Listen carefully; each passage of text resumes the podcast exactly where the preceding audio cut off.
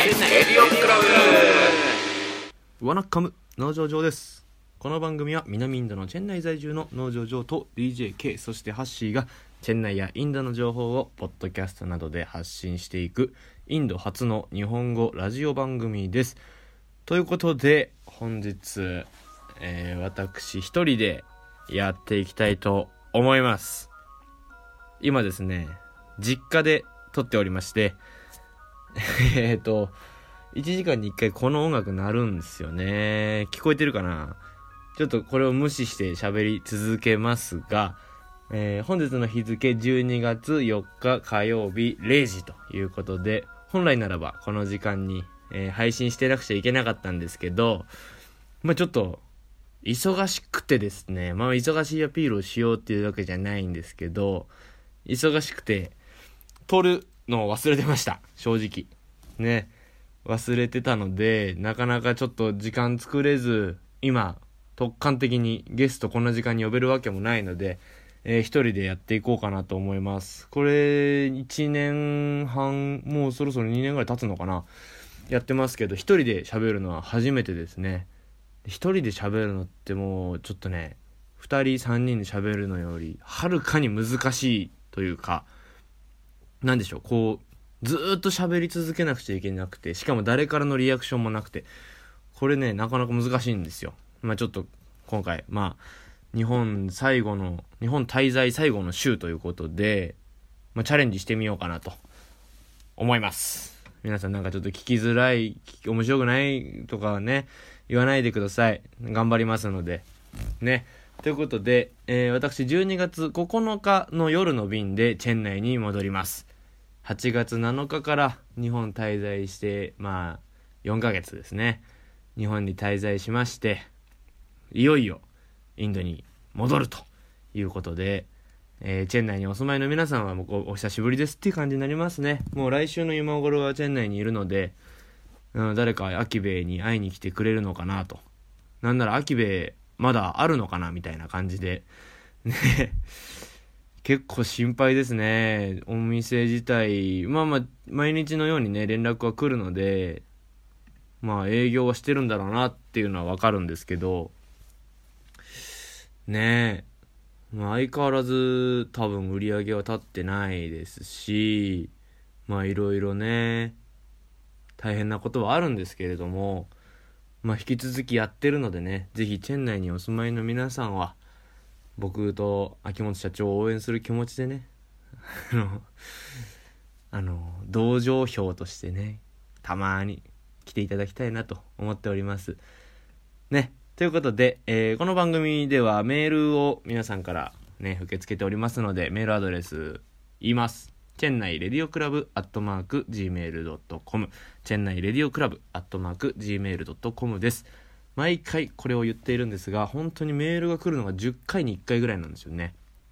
このリアクションのなさはねちょっと寂しいっすよ。やっていく上でこれ誰か聞いてんのかなっていう気になりながら今も喋ってますしね。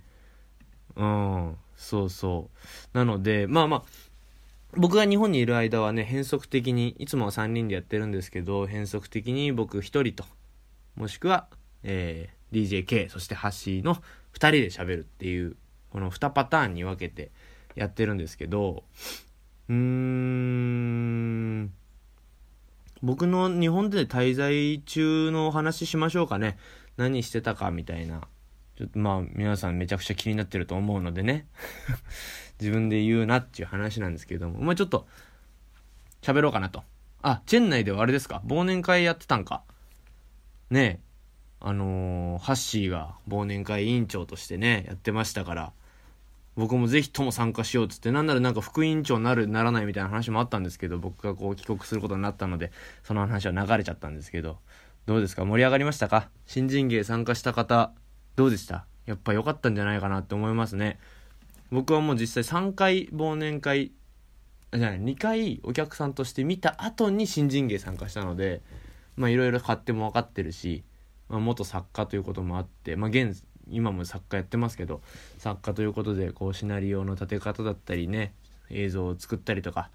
みんなで協力してやったのがいい思い出なだなぁと今懐かしく思っておりますよ。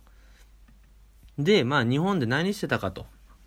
はちがつなのかからね、何してたかと言いますとですね、まあ順を追って喋っていくと、まずはまあはちがつなのかここのかからか、高知高知県で行われたよさこい祭りに、えー、私参加してきまして、まあそれなんなぜ行けたかっつうと、もう皆さんからご支援いただきまして、クラウドファンディングね、やらせてもらって、まあ、目標金額じゅうななまんえんのところじゅうきゅうまんえん、よんじゅうさんにんぐらいの方からね、ご支援いただいたお金で、高知県に行ってきました。えー、南国土佐めちゃくちゃ暑かったなぁ。暑かったんですけどね、にじゅうねんかん僕、よさこい祭り、よさこい踊り、よさこいチームに参加しているんですけど、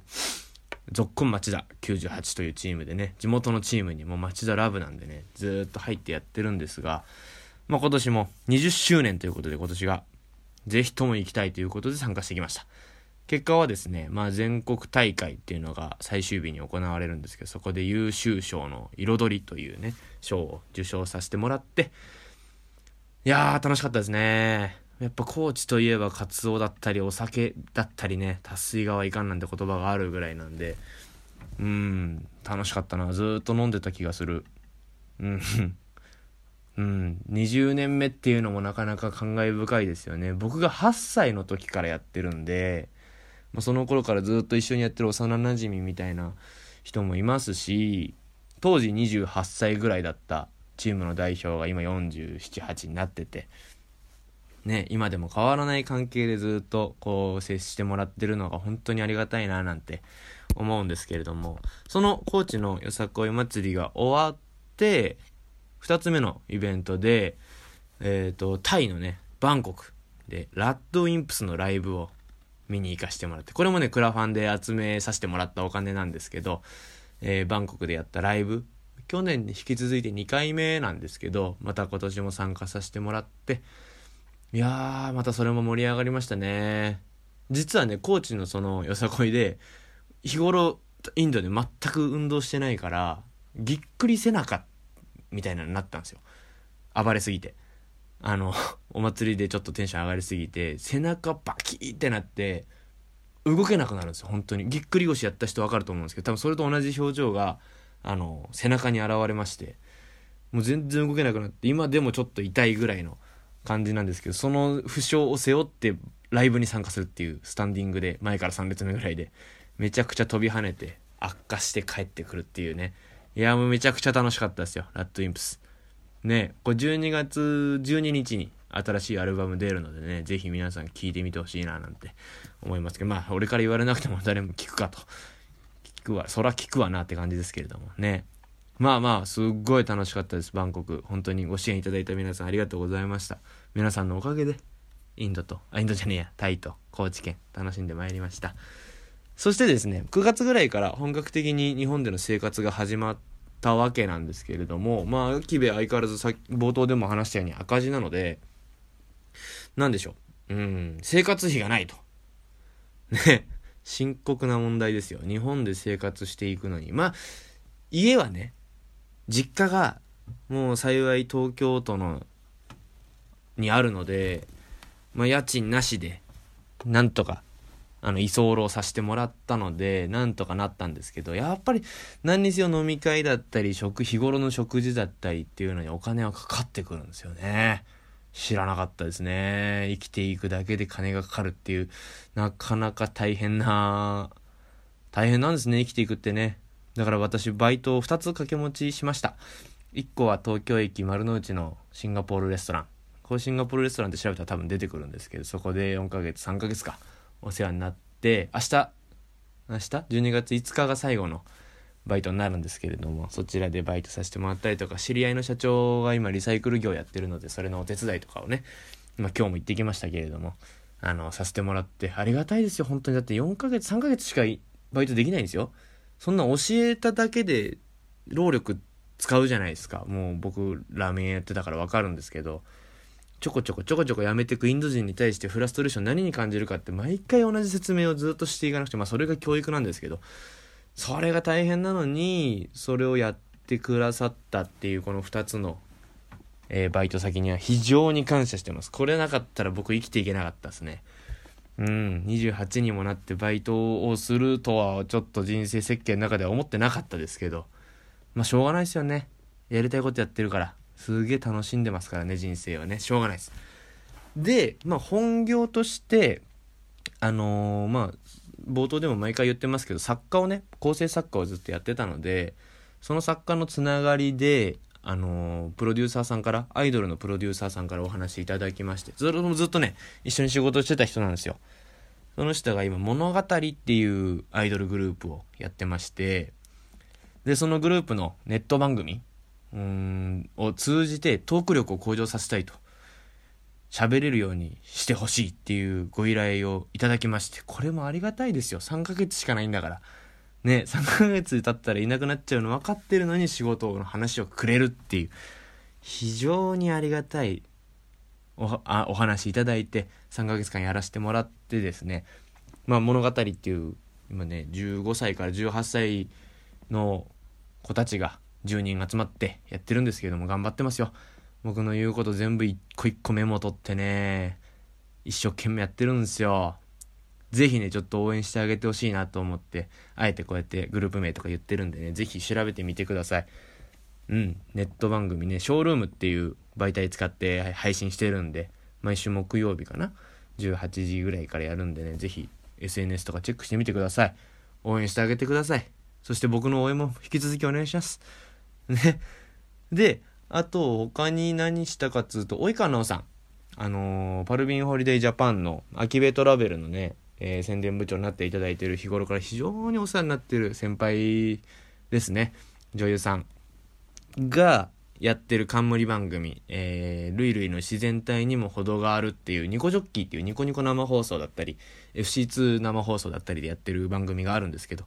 まあ、それ昔僕が担当作家として担当させてもらってた番組に今回ゲストとして出演させてもらうということで、インドトークをここでもしてきました。いやー楽しかったですね。まさか作家やってた番組に自分が今度は演者としてね出るなんて、またちょっと面白い、人生何があるか分かんないなと。面白かったですね。伊達にさんねん住んでないなっていうぐらいインドトークになんでしょう、拍車かかりまして、溢れ出て止まらなかったですね。はい、もうちょっと面白い番組になったかどうかは僕客観的には見れてないから分からないですけれども、いや非常にいい経験しましたね。そしてえー、これめちゃくちゃタイムリーな話なんですけれども、サンドイッチマンの東北魂、僕がラジオをこうチェンナイレディオクラブを始めるきっかけになったというか、あのあ自分でもラジオやってみようかなって思ったきっかけになった番組ですね。日本放送の、えー、じゅっぷん番組なんですけど、人気ナンバーワンのサンドイッチマンさんがやられてる番組に今回もゲスト出演してきました。またたこれがねまたたって言っちゃったまたこれがねいい経験ですよね。ありがたいですよね。引き続き呼んでいただくっていうのが、ゲスト、えー、スタジオをお邪魔したのは今回さんかいめで、まあ、電話だったりメールだったりはもう 毎, 毎回送ったら呼んでもらえるっていう感じですね。ありがたい関係性を築かせていただいてるんですけども、今回もまた喋らせてもらって、全部で、ね、じゅうなな、はちふん喋ったんですけど、まあ、じゅっぷん番組なんでギュッとなってるんですよ。今回配信されてるのって今週いっぱいはラジコで聞けるので、日本に住んでる人はぜひサンドイッチマンの東北魂で検索してぜひ聞いてみてください。めちゃくちゃ面白くいじってもらってますでね、なんかさん、まあ、聞いてもらったらわかるけど、これどうしようか言うか、まあ、言っちゃっていいか、聞いてもらったら分かるんですけど、あのー、サンドイッチマンがもしかしたらアキベサポート入ってくれるかもよみたいな、そんな話もねしてたりしてなかったりするんで、これ多分ね今週中にはポッドキャスト上がってフルバージョンが上がるはずなので、あのー、ぜひそちらも合わせて楽しみに待っていていただければなと思います。いやーこれもね面白かったですよ。何が面白かったかって、あのー、いっかい収録して僕の回が終わりまして、あのまあいつもなんかこの後また収録あるから見てくなら見てっていいよってディレクターさんに言ってもらって、いつも僕見学、見学させてもらうんですよ。めったにないことなんでね、見学させてもらって、次の人がアメリカ在住の女子高生で、まあサンドウィッチマンさんと電話をするっていう企画で電話をつないでたんですね。で何やらこう進路に迷っているみたいなことを喋ってて、でサンドのふたりがずっとこう相談乗りながらわーって喋って、まあにじゅっぷん弱ぐらいかな、そこでも喋ってたんですけど、最後の方で富澤さんがあのー、その女子高生にね、インドのジョーって知ってるかと聞いたんですよ。したらその女子高生まさかの知ってますよもちろんみたいな、東北魂聞いてくれてるんで知ってくださってて、えもしよかったら喋るみたいなこと富澤さんが振って、したら僕またそのスタジオに呼んでもらったんですね。そうそんで呼んでもらって、まさかの人生相談に乗るみたいな、進路相談に乗るみたいな感じで、もう一度あの出演させてもらったんで、来週の、えー、サンドウィッチマンの東北魂もぜひ聞いてみてください。これがね本放送乗るかわかんないですけど、まあポッドキャストだったら乗ると思うので、来週のポッドキャストもぜひ聞いてみてください。ポッドキャストの聞き方わかんない人まだいるのかな。いや、この放送聞いてる人は大丈夫か。ポッドキャストで配信してるから。ね、一応わかんない人のために言っとくと、その検索のところからサンドウィッチマンって調べてもらえれば、この、その放送出てくるので、ぜひ、購読してね、サブスクライブして、引き、あの、なんでしょう、継続して聞いていただければなと思います。この番組もぜひよろしくお願いします。うん。進路一番決まってない俺が女子高生の進路相談乗るっていう大オチがつきまして、うまくまとまったかなと思いますけれどもね。そういう作家の話だったりインドの話だったりでいろいろなことをやらせてもらいつつ、あのー、ぞっこん町だ、そのさっき言ったよさこいチームのにじゅっしゅうねんパーティーがあったんですけど、それの台本書いて エムシー のサポートみたいな感じで入らせてもらったりとか、あとは自分で主催してるイベント、主催したイベント、フェスみたいなのを企画してやったんですけど、そこでも、まあ エムシー やらせてもらったりとか、で、これから今週末なんですけど、ケーワン ファイター、友達の ケーワン ファイターがいまして、佐々木大蔵っていうんですけど、彼が、えっと、ファン感謝デーみたいな感じでやるイベントがありまして、それの台本と エムシー もやらせていただきますと。で、その次の日は友達の結婚式二次会の エムシー までやらせてもらうので、この怒涛の エムシー ね、じゅういちがつまつからじゅうにがつあたまにかけてよんほん エムシー があるっていう、台本全部自分で書いて、なかなかちょっとハードなスケジュールということもあってちょっとラジオ撮れなかったんですよ。そうそうそうね、 エムシー としてもちょっとずつなんかお仕事もらうというか、お話もらえるようになってきて、いよいよ本当に何屋さんだか分かんなくなってきたなというところですね。うーん、そんな感じかな。何したかな。あとはなんだろう、佐々木大蔵もやったし、うん、大蔵くんもちょっと応援してあげてほしいですね。あのー、じゅういちがつみっかかな、にせんじゅうはちねんじゅういちがつみっかに ケーワン ワールドグランプリのスーパーライト級王座決定トーナメント、ワンデートーナメント、さんかい勝ったら世界チャンピオンっていうトーナメントに出場することができて、見事決勝戦まで進んだんですけど、元チャンピオンのゲイオウィラサクレックっていうタイ人のね、ムエタイやってた ケーワン ファイターに、まあ惜しくもというか負けてしまってね、準優勝だったんですけど、まあまあ引き続き彼も頑張っていくと思うのでね、ぜひ応援してあげてほしいなと思います。そうだからやっぱ夢を追ってる人とか同年代でね、どんどん減ってくんですよね。やっぱりなんかがむしゃらに動いてる人ね、減っていくんでね、なんか少ないながらに僕も微力ながら応援したいなと思いますし、それに切磋琢磨で僕も頑張っていかなくちゃいけないなと思うところであります。さあ、一人でなんとにじゅっぷんじゃく喋れました。疲れるねこれ、めちゃくちゃ疲れる。ぜひご感想ください。これね、来週も俺、俺一人で喋んなくちゃいけないっぽいんだよね。もうインドにはついてるんだけど、来週はでも撮る時間ないので、